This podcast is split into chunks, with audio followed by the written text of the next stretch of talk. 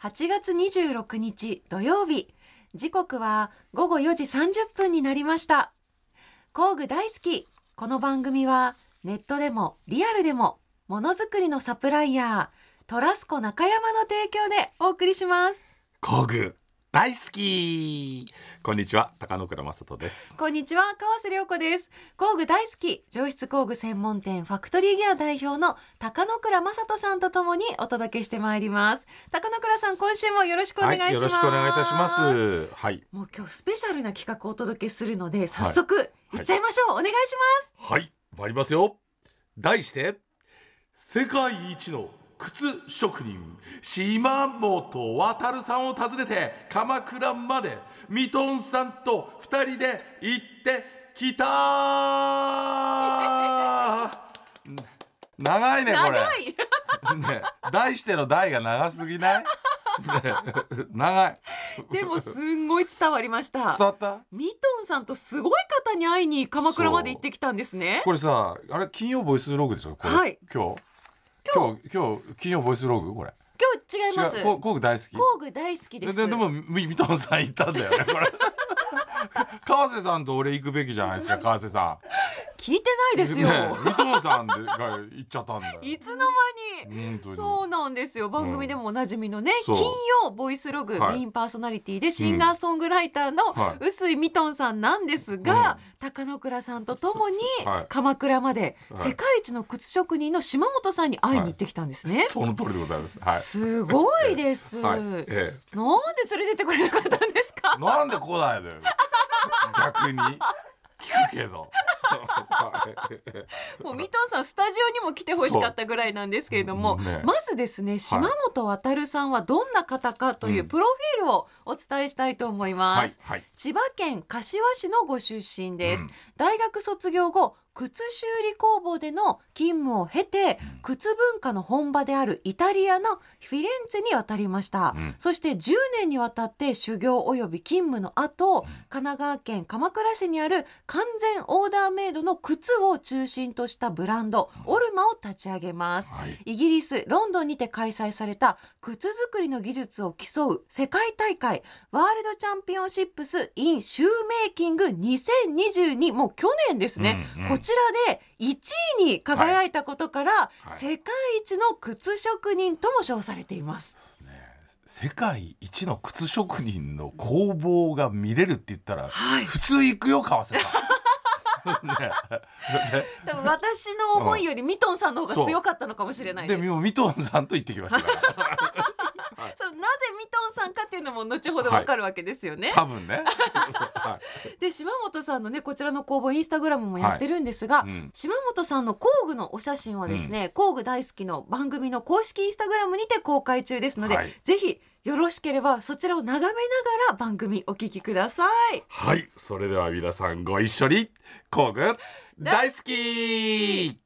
TBS ラジオ工具大好きは工具専門店ファクトリーギア代表の高野倉正人さんと私川瀬良子がさまざまな工具好きな方をお迎えしたり工具や DIY に関する面白いお話を伺ったりする番組です。CM の後は早速私とミトンさんのロケの模様をお聞きください。工具大好きお聞きの皆様私高野倉正人は今神奈川県の鎌倉市にやってきています緑多くてセミの鳴き声も可愛らしくて潮の香りも漂ってくるようなねそんな夏の終わりが感じられる場所ですけれども川瀬さん川瀬さん川瀬さん川瀬さんは？今日はおりません。はい、いない、はい、川瀬さんいない、はい、その代わりその代わりと言ってはなんですけども強力なゲストの方をお呼びしました。TBS ラジオ金曜ボイスログメインパーソナリティでシンガーソングライターの臼井ミトンさんです。工具大好きお聞きの皆様こんにちは。節目節目に、今日もついてきちゃいました臼井ミトンです。ありがとうございます。今回はねあの夏の、はい、まあ終わりに、はい、えやってまいりました楽しい、はい、どうしても来たい場所どうしても来たい場所がちょっとあってですね。今日はなぜここに鎌倉にやってきたかというと、はい、実は、そのね高野倉さんにご出演いただいた金曜ボイスログの工具特集の回で、レビュー大賞を受賞されたメール、満場一致でって僕ら2人ですけど。満場一致でも圧倒的な差でもってこう選ばれた、えー、メールを送ってくださった靴職人、はい、靴職人のですね島本さんのアトリエにちょっともうお邪魔したいと、もうレビュー大賞を送るだけじゃもう我慢できずに、我慢できない。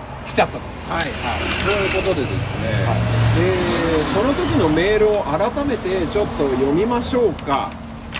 えー、初回からいつも楽しみに金曜ボイスログを聞いております。工具の話ということで初めて投稿しました。私は靴職人なのですが靴作りは工程が多く革以外にも木や金属を加工したりもするので必要な工具がたくさんあります。中でも私にとって大切な工具は靴を仕上げる際の様々な熱ごてです。それはヒールやソールの縁や側面を美しく仕上げるための工具で修行先のイタリアやフランスの飲みの市で長年かけて集めたアンティークのもので職人の個性が出る替えが利かない大切な工具です。という。圧倒的なレビュー対象ですよもうこれね、もうもうとにかく僕らとしてはもう見たい。見たくてしょうがない。もう見たいし。もう見たいし、うん、ということでですね金曜ボイスログの私臼井ミトンと、えー、工具大好きの高野倉正人でございます、はい、はい、島本さんのアトリエに潜入してみたいと思いますので行ってみましょう。レッツゴーレッツゴーじゃお邪魔します。お邪魔します。はじめまして。ようこそ島本と申します。よろしくお願いします。よろしくお願いいたします。工具大好きの高野倉正人と申します。あ、はい。そして金曜ボイスログの臼井ミトンです。あ、お世話になってます。よろしくお願いします。よろしくお願いします。あの以前金曜ボイスログで工具特集をやった時に、はい、メールを送ってくださって、メールを送っていただきまして、はい。で私がちょっとベストレビューアーにそう。あベストレビューアーにですね選ばれましてね、はい、いや恐れ入ります本当に。ありがとうございます。その時どんなお気持ちでいらっしゃいました？いや嬉しかったです。まさか選んでいただけると思わなかったんで。初めて投稿してまさかあ選んでいただけるなんて思ってなかったんでありがたいです。あれは選ばざるを得ないメールでしたよ。写真を合わせてね、えー、送っていただいてもうその時のもう衝撃がね、はい、あこれは。これすごくすごいなってなりまね、行きたい行きたいっていうのはもう速攻そのその場で。しかしおしゃれなアトリエで。いやなんかもうだって目につくもの一個一個全部こだわりがね一つ一つありますよね。すごいんですよ。なんとなくこのヨーロッパのこのアンティークなこの飲みの市とかで買ったのかなっていうようなインダストリアルなこの椅子とか家具ちょっとした小物一つ一つがすごくどれもおしゃれでこういう家具とかも自分でお作りになられたりしてるあそうですね、ね、修理して使ったりするものもあればイタリアで買ったものとか結構集めて。やっぱり工房の雰囲気が作品作りに影響してくるんでそこは結構大事にしてます。なるほど。じゃあ要は一つ一つのまあもちろん使う工具もですけれどもここに置かれてるね。なんか、あのー、まあ、椅子だとかテーブルだとか、はい、そういうちょっとしたものなんかでもやっぱり雰囲気を崩さないようにそれは意識してやってます、ね、なるほどね。そういうことなんですね、やっぱりね。ここ実際お客さんが来て、はい、足の採寸をしたりなんてこともする場所になるわけですもんね。そうですね。はい。アトリエ兼あのその採寸とか接客スペースを設けてるんで、はい、基本的には完全にビスポークというか、まあ、あつらえ靴というか、うん、注文靴っていうのが専門、そうですね。はい。注文を受けて採寸して制作するという形です早速なんですけど僕ちょっともう、はい、もう工具に目がいっちゃって。そうですね。気になるもの気になる。もうこの辺が写真を送っていただいた。そうそうですね。ここら辺の一角が。ねで僕でもねこれすみませんちょっと業界違いといえば業界違いなんであはい。これこれ市販されてるんですか？このあのこれは結局まあ全部ここにあるものはヨーロッパのものなんですけども、はいはいはいはい。まあ、日本に明治期に渡ってきて、はい、こういったヨーロッパの工具トレースして日本の工具メーカーが作ったものはもちろんあるんですけれどもやっぱりヨーロッパ独特の雰囲気とかっていうのはやっぱりそういう工具を使わないと表現できないっていうのがあるんで。これは革の靴を作るため専門のものなんですか？それともこれって例えば革のバッグだとか小物なんかを使う作る時にも同様に使われるもの？えっとですね基本的には靴でしか使わないですね。まあ応用してカバンに使えたりするものもあるんですけれども、基本的には靴だけですね。高野倉さんこれ用途分かります？見てこれはこれに使うんだろうなっていう。あんまり分かんないですけど、はい、でも例えばそのあの曲がったところをこう、ええ、広げたりとかっていう、ま、こう押し込んだりとかそういう形で使うんですかこれって？あのですね、はい、ここら辺にあるものは主にコテなんですけども、はい、温めて使うもので例えばこれこの靴の仕上げで使うもので、うん、これはわこれなんて説明します？だから倉さん難しい言葉で説明する、まあ、靴の要はこう小刃の部分、小刃の部分エッジの部分というか。そうかエッジの部分を押し当てて、はい、えこれ熱そうです熱をアルコールランプがあるんですけど。アルコールランプ。でこれがやっぱ一番使いやすいので 合理的でそのあ温めるその温度とかも調整しやすいし。今アルコールランプに火つけましてもう先端をそのまま温めてるとか火炎に近づけて温めてる。ドレネルの？ガス式ハンダゴどれ大丈夫ですかどうしてもそっち行っちゃう。そうしてもそっち行っちゃうんですけど。これってことは、はい、これ完全アルコールランプじゃないですか。そうですね。ででね例えばそれこそ今最近のハンダゴテとかそういうのって、はいはい、まあ、結構ちゃんと制御できたりとかするんですけど、はいもう本当に見た目とか感覚的に温度をこう調整するわけですよね。そうですそうで温度が高い低いで皮の伸び方とか全然変わるじゃないですか。変わりますね。あの温度が高すぎると皮が焦げてしまうんで、まあ、やっぱ触って触ってる。まだちょっと温度低いんであれですけど、あのこれがローなんですけど、ローを当ててこすりつけて、靴底のエッジの部分ですね。そこにローを当てて、はい、それでこの固定をこう当てるとろうが溶けてこう。へえちょっと。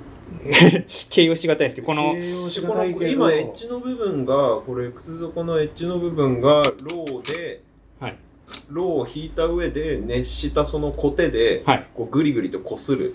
そうですね。そうすることで、はいあの小刃の強度が増してあと撥水性なんかも出るんですね。あとまあ艶が出るんで装飾的な意味もありますね。ロボってそんな機能があったんですね。やっぱり水はじく、水をはじく。いますもんね、靴のクリームなんかでもローが入ってる成分のものまさにそうです。もんね、はい。その配合バランスを調整したのが、まあ、靴クリームだったり、はい、あの靴のワックスだったりします、これ日本で作ってるメーカーがあるんですかこれを？あります。今も作ってるメーカーあるんですけど、やっぱりちょっと、なんですかね、ヨーロッパのものに比べてちょっと仕上げが丁寧すぎると言いますか、上がりが綺麗すぎて、味がちょっとやっぱ微妙に出づらい。例えばこういったあの、こういうルーレット的な工具があるんですけど、これはあの、これ小刃の張り出しの、はい、その要は靴底がちょっと靴からはみ出てる部分というか、はい、そこのエッジの部分の装飾で。すよね凸凹をつけるための、えっと、歯車みたいなのが先っちょにくっついて くるくる回るようになってる、あの器具ですね。そうすると歯車の刃の部分がこう彫りを掘っていくっていうか、そうです装飾のための彫りを作っていくっていう、はい、じゃあ水戸さんでもさっきのね、うん、日本のメーカーのものはこう精度が高すぎるっていうのが、金属加工とかの精度が高すぎるっていうのは面白いなと思うすごく、この山あるじゃないですか。ギザギザのギザギザの小判に、はい、えっ、ー、とギザギザの波形をつけるための、はい、あれ器具の方ですね、工具の。この山がちょっと鋭すぎるんですよね、日本の工具だと。これちょっと甘くなってるんで、あの当たりも結構柔らかい感じの仕上がりになるんですよねこれ使うじゃあもうそれが結局作る靴の持つバイブスにこうなんか直結しちゃうわけですね。そうですそうです。それはでもあれですかヨーロッパ製だからっていうこともそうなのかもしれないですけど見るからにこの古いアンティークな工具っていうのでもうずっと使い込まれてるから角が少しずつキャンバスされてというか取れてきてる部分もあるのかもしれないですね。あるかもしれないですね。元からっていうのもありますけどやっぱりそれは結構大きいかもしれないですね。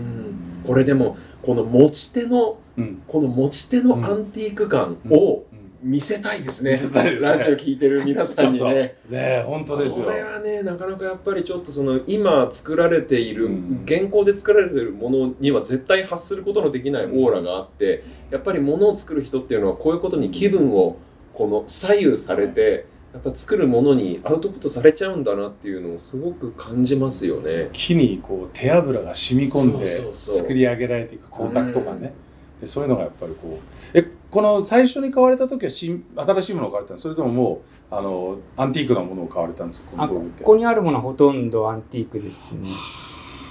番組にいただいたメールでもあの飲みの市を回ってあそうですね。とあのコレクションされたっていうふうに書かれてましたもんね。はい。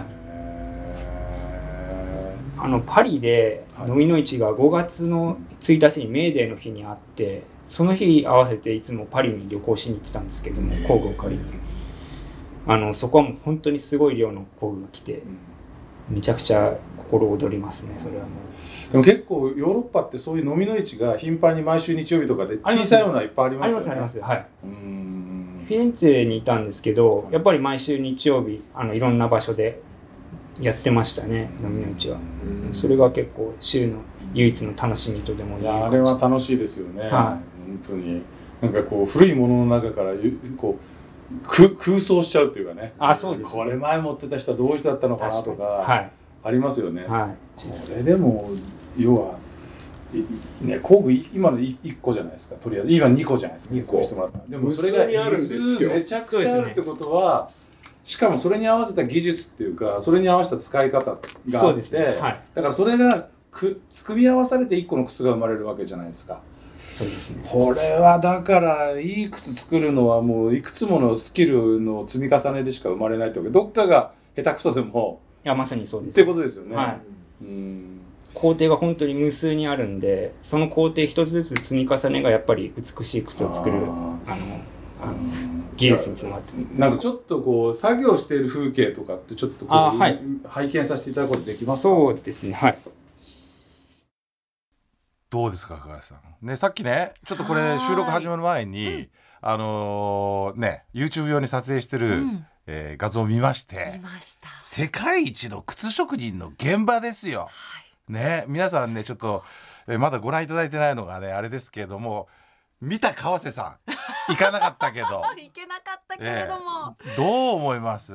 いやなんか、かっこいいですし、うん、その動画画面越しにも、はい、なんか匂いが伝わってくるぐらいのなんて言うんですかね、うん、あのこだわりの空間とかこだわりの工具、言ってましたよね、うん、まあでもねどこでもドアでねイタリアの工房行っちゃったぐらいの 日本のね工房の雰囲気じゃない。でそれはね多分あの島本さんがおっしゃってたけど、まあ、工房の雰囲気が作品に影響するんだっていうことを意識して空間を作ってるっておっしゃってましたよね。これはめちゃくちゃいい話だなと思うんですけれども。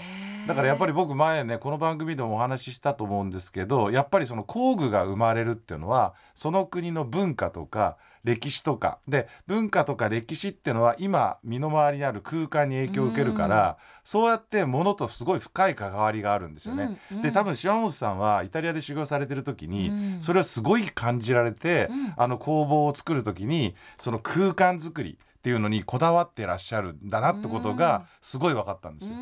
だからすごい機能的でいいものをね機能的な場所に配置してるんだけどその配置の仕方とか椅子の置き方とかがいやねかっこいいですよね。風貌もね素敵でいらっしゃって、ね、なんかおしゃれですし、うん、高野倉さんミトンさんそして島本さんのその3名が並んでる動画が、うんうん、なんかかっこよくて、俺も？ありがとう。映画みたいでした。よかったそれ。ちょっと今本当に。嬉しいぞ嬉しいぞ嬉しいぞ すごい素敵でした、まあ、ありがとうございます。でもねまあ感じたのはですねもっともっと最終的に僕は思ったのは、はい、来年の5月1日パリメーデーの日にある飲みの市に行こう、川瀬さん。いいんですか、いやわかんない。なんかぎょっとしてるよぎょっとしてる。鎌倉行けなかったのはそこの理由があるわけですねでフィレンツェでは毎週あるらしいですから飲みの市ねすごいいアンティークな工具見たい。行きたい。行きたいですね。もうあれ見ちゃってあの空間みたいなとこ行ってみたいじゃないですか。いいですね。ねもう。職人さんこそねそうやって工具で仕事をしてるので、本当に思います一つ一つへのこだわりがこんなに強いんだっていうのが分かりましたね。ね、いや本当。これちょっと来週もやるんでしょ？来週も、ね、来週も。来週はですね島本さんによる実演を交えながら、はい、さらにいろいろな工具について教えてもらった様子をお聞きいただきます、うん、お楽しみにお楽しみに。TBS ラジオ工具大好き川瀬良子とファクトリーギアの高野倉正人がお送りしています。さてここからは今おすすめの工具を紹介する時間ですが今日はトラスコ中山の社員さんが登場します今日もですねこの方、はい、島田さんです。はいこんにちは。トラスコ中山の島田です。よろしくお願いします。お願いします。もう最近あれでもアーティストとしてね、はい、結構あのこの番組のねリスナーの皆さんからもこう人気絶頂みたいな感じで、ね、島田さんの作品量産してファクトリーギアで売れって聞いて 入ってたもんコメント。私もちょっと見ました。見た？よね。量産しろだよ。ぜひお願いします、いやいやいりますか？いるいるいる。量産して売れる？売れます売ります 売ってくれるんですね。売れるんですかね。じゃあ量産体制築いてってください。わかりました、はい、うまくならないでください。そうですね。下手なままで。まあ、話とんちんかんの方いらっしゃってますけど、ね、島さんが作ったとこ手作りのね、あのー、ものがね。こうはし、はあの箸置きみたいなやつがね 大人気になっちゃったわけで。すぶっ刺すやつがね。唯一無二の、はい、気になる方はぜひあのファクトリーギアのある YouTube チャンネル見ていただきますと過去の。2個前の。ぜひチェックしてみてください、はい、で今日は何なんですか？すいません。今日は作るものではないんですけども、ないのかよ。後ろ後ろにさせてもらってます。はい、はい、すいません、今回はえーと、アメリカメーカーのプリンストンテック社というところの、うん、えーと、ヘリックスバックカントリーオリーブドラブタンという、うん、この名前だけじゃ何もわからないと、うん、思うんですが、プリンストンテック社っていうのが、えーと、ライトを作っているメーカーでして、レジャー用としてバックパッカー向けのものから消防士とかそういうプロの方でも使える商品を幅広く置いているメーカーになります。はい、はいでそんなメーカーの中から面白くてちょっと万能な商品を紹介させてください、これねあのねこの番組聞いてる人たちはね、はい、ちゃんと俺たち打ち合わせしてると思うじゃん、うん、俺初見だもんね毎回ね。しかも島田さんさもう隠しててさ出さないんだもん今。なんかお腹の中に入れてるんだよだったらね。見せて早くあちょっと出します、ね、出てきたお腹の中から、はい、あライトそれ。ライトなんです。あ。なんかこれ早押しのボタンみたいですね。ピピンポンみたいなちょっと見た目宇宙船みたいなここの下の部分を取り出すと、レーザー距離ああの墨出式、レーザー墨出式みたい。みたい。見た目はそんな感じなんですけども、手のひらに乗るくらいのサイズのランタンなんです、ランタンはランタンだ確かに、はい、ランタンのちっちゃいランタン手のひら。ちランタン。で島田さんの手のに乗るぐらいのちっちゃいランタン、はい、そうなんです。で基本的なところから説明すると、うん、このライトをつけるっていうつけ方が面白くって、うんうん、ちょっと今時でこのサイドについてるスワイプって書いてあるボタンね。ボタンみたいなところをスライドするとだけで。センサーなんだ。だからプチッと押すんじゃなくて、指でささするだけでいいんだ。さするなぞるだけでよくって。明るい。そうなんです、うん、これ300ルーメン一番明るい明るさで300ルーメンあって、でこのここを長押しすると自分の好きな明るさにムーディーになってくるんだよ。ムーディーになってきだんだん逆に最初は明るいのが触っていることによってだんだん暗くなってくる。ムーディーになってくるの。でまた暗くなると、ささえっと押し続けると明るくなる。明るくなる。これ何回かこっちにスライドさせると、明るさが小さくなったり、本当だ。点滅したり、点滅もあるもするんですね。じゃムーディーからダンシングタイムなまで。一応なんかこう点滅させることでここにいますっていうのを伝える目的も目的なんだけどあるみたいでもダンシングタイムに使ってもいいんだよねそうですね。使い方自由です使い方自由だよね。そうなんです。でこれ反対側にスライドさせると一回消します。赤色のランプがまたちょっとまたムーディーになってる母さん 赤だムーディー？赤ムーディー。ちょっとこれ。さんの頭の中はどうなってるんですか。むしろ赤の方がなんか危険知らせるとかそっちかなと思ったんですけど。そうなの？その目的もあるありますよね。そうですね。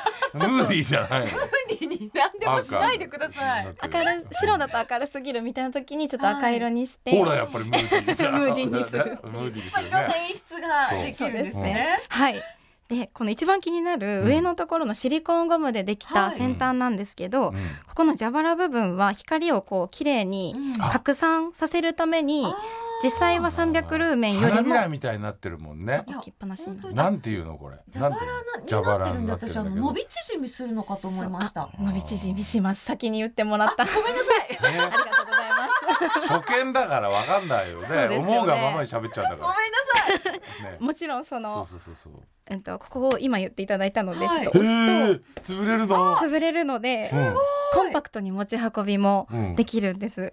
はい、ちっちゃくなった。でであの伸ばすとそのひだができてそのひだに陰影がこう出て、はい、ムーディーになるわけムーディーになるんです。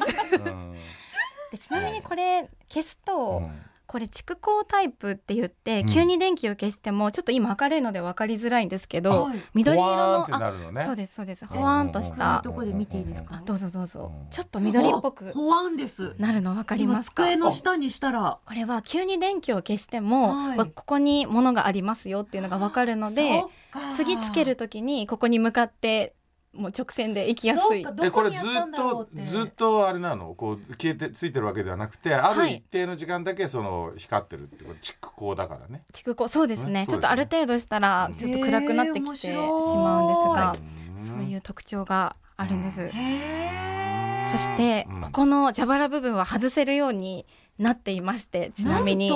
簡単に取り外しができるので、はい。はい、これだけでもライトとして使えるんですけど、うん、一番特徴的な使い方としては、うん、この蛇腹部分を外していただいて、うん、ひっくり返すと下についている4つついている足をこう立ててもらって、台座だけのところにあの 4, 4つの角にね、うん、足がついててそれが折りたたみになっててそれ広げると、はい、なんかあれですよ。フックになっているので、足の先端がフックになってる4つとも、4つとも。なのでここに紐などを引っ掛けてもらって、はい、テントの天井灯みたいに上にぶら下げてもらえると、また新しい使い方もできます。四角い円盤のコーナーに足がついてて、うん、その足の先端にフックがついてるから、うん、そこを紐通すとこうまさに本当になんてほらね、ライトみたいなねシーリングライト的なそういうふうな感じでキャンプの中でも使えるみたい。な形になってる。へこれはでもあれですね。やっぱりそのキャンプとかをすごいやった人がそのキャンプのいろんなシチュエーションで自分が困ったことを解決するために作られたって感じすごいするね。うん、ムーディーが足りないとかいうので 調光できたりとかあとこうピッピッピッピッって光らせるのも、はい、多分そのた多分本当に今ねちょっとやっぱりさキャンプでもいろいろね、うん、あの鍵がないからさ、はい、怖いことあったりとかする時に、うん、そういう「助けて」をややる時に出したりとかっていうことでしょ？ま、そうですね。でそういうのにも使えるしっていうので、多分これ本当にそのアウトドアで外でキャンプしたりする人たちならではの、うんこうアイデアが盛り込まれたものってことですね。そうですね。うん、あとこれ IPX6 っていう保護等級の防水機能がついてるので、うん、どれくらいのこう防水機能かというと、うん、激しい雨に打たれても壊れないっていうレベルの保護機能なので、結構雨に濡れるような場所に外に置いといても大丈夫です。あの、ねはい、突然来るんですよ。山の天気が変わりやすいから。でそういう時にね、ね、あの外に置いてるものを片付けるのに優先順位があるから。まずそのほら子供のねあの濡らしちゃいけないとかで子供から先やってるとライトが最後になったりとか。であのやっぱりライトを動かしちゃうと暗くなるから他のものが見えないのでライトはできれば最後に動かしたいのね。でもあのライトが熱くなってるところに急に水で冷えるとライトが割れたりとかいうのがあるんで多分そういうことも考えてあの防水機能できてると思うんですよね。すごい、うん、そうですね。まさに補足ありがとうございます。初見ですからね。初見です。ごい。ありがとうございます。防災用にもいいですね。防災用もいいと思う。感じですね。ちっちゃいので、まさに9月1日が防災の日なので、ちょうどいいかもしれないこれ何？あれえっと USB 充電。これはえっと、電池が3つついているので、電池式ですね。で USB 充電のものも別にあります。同じ形で。これは何電池を取り替えるんですか？これ単四電池になってます。単四電池何個使う？三つ使えます。はい。一番最初に付属してくるので、最初はもうかベッド買わなくても大丈夫です。便利。便利。ちなみになんですけど、うん、これを30個買っていただいた方限定で、ちょっとおまけを用意していますので、30個買う？はい、30名様。あびっくりした30個ライトがどんだけすごいキャンパーなんだと思っちゃうね。もうランタン30個あるキャンプに相当明るくないと寝れない人だよね。なんかクラス単位で買うのかな 学校単位みたいになってしまってクラス全部でクラス全部買ったらみたいな。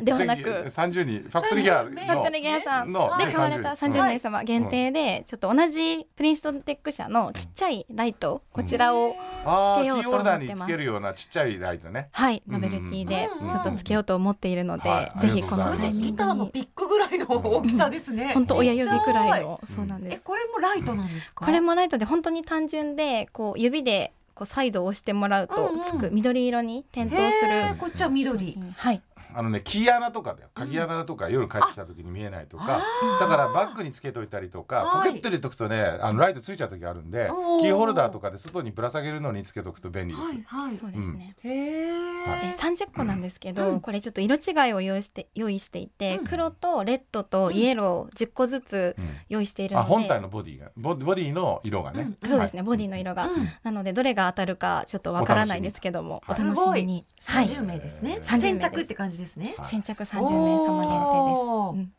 ぜひファクトリーギアで あのご注文していただければってことでね。そうですね。はい、すごい特典も。はい、ありがとうございます。改めて今日の商品なんでしょうか？名前教えてください。はい、プリンストンテック社のヘリックスバックカントリーオリーブドラブタンという色の商品です。はい、はい、ありました。ありがとうございました。ありがとうございました。ありがとうございました。作品を次は。わかりました。違うものを作り ます。わかりました。次回もお楽しみに。はいさあ高野倉さん、はい、今日はミトンさんと靴職人の島本渉さんのアトリエ、はい、オルマを訪れた模様をお届けしました、はい、いかがでしたか？いやねまだまだ先がありますからね。そうなんですよ。来週も楽しみすぎて、ねね、あのねだからちょっとね、はい、本当ね多分今日ねラジオを聞かれてらっしゃる方皆さんちょっとちょっと、ね、そのここのあれとかいろいろ言ってる気になってしょうがないと思うんですよ、うん、そうなんですよ。これ放送終わった後に YouTube で、うんうん、ねあのさっき川瀬さんも見ましたけど、めちゃめちゃおしゃれなね、あの映像なってますんで、はい、ぜひちょっと YouTube 見ていただくとですねまあ日本にあるイタリアの工房、うん、世界一の靴職人の工房をねあのご覧いただけますんで、はい、YouTube の方ですね、えー、ファクトリーギア TV ちょっと見ていただければ、うん、あの確認できると思いますんで。ローをどう使ってるかとか、ね、かっこいい私とか見れるんでしょ それ言えばよかった。そうだよ。そうローじゃなくて僕の話してください。ローじゃなくて、はい、ローじゃなくて ぜひご覧になってみてください。はい、次回もどうぞよろしくお願いいたします、工具大好き。ここまでのお相手は川瀬良子と。ファクトリーギアの高野倉正人でした。また次回工具が今よりももっと好きになっているあなたとお会いしましょう。さようなら。工具大好き。この番組はネットでもリアルでもものづくりのサプライヤートラスコ中山の提供でお送りしました。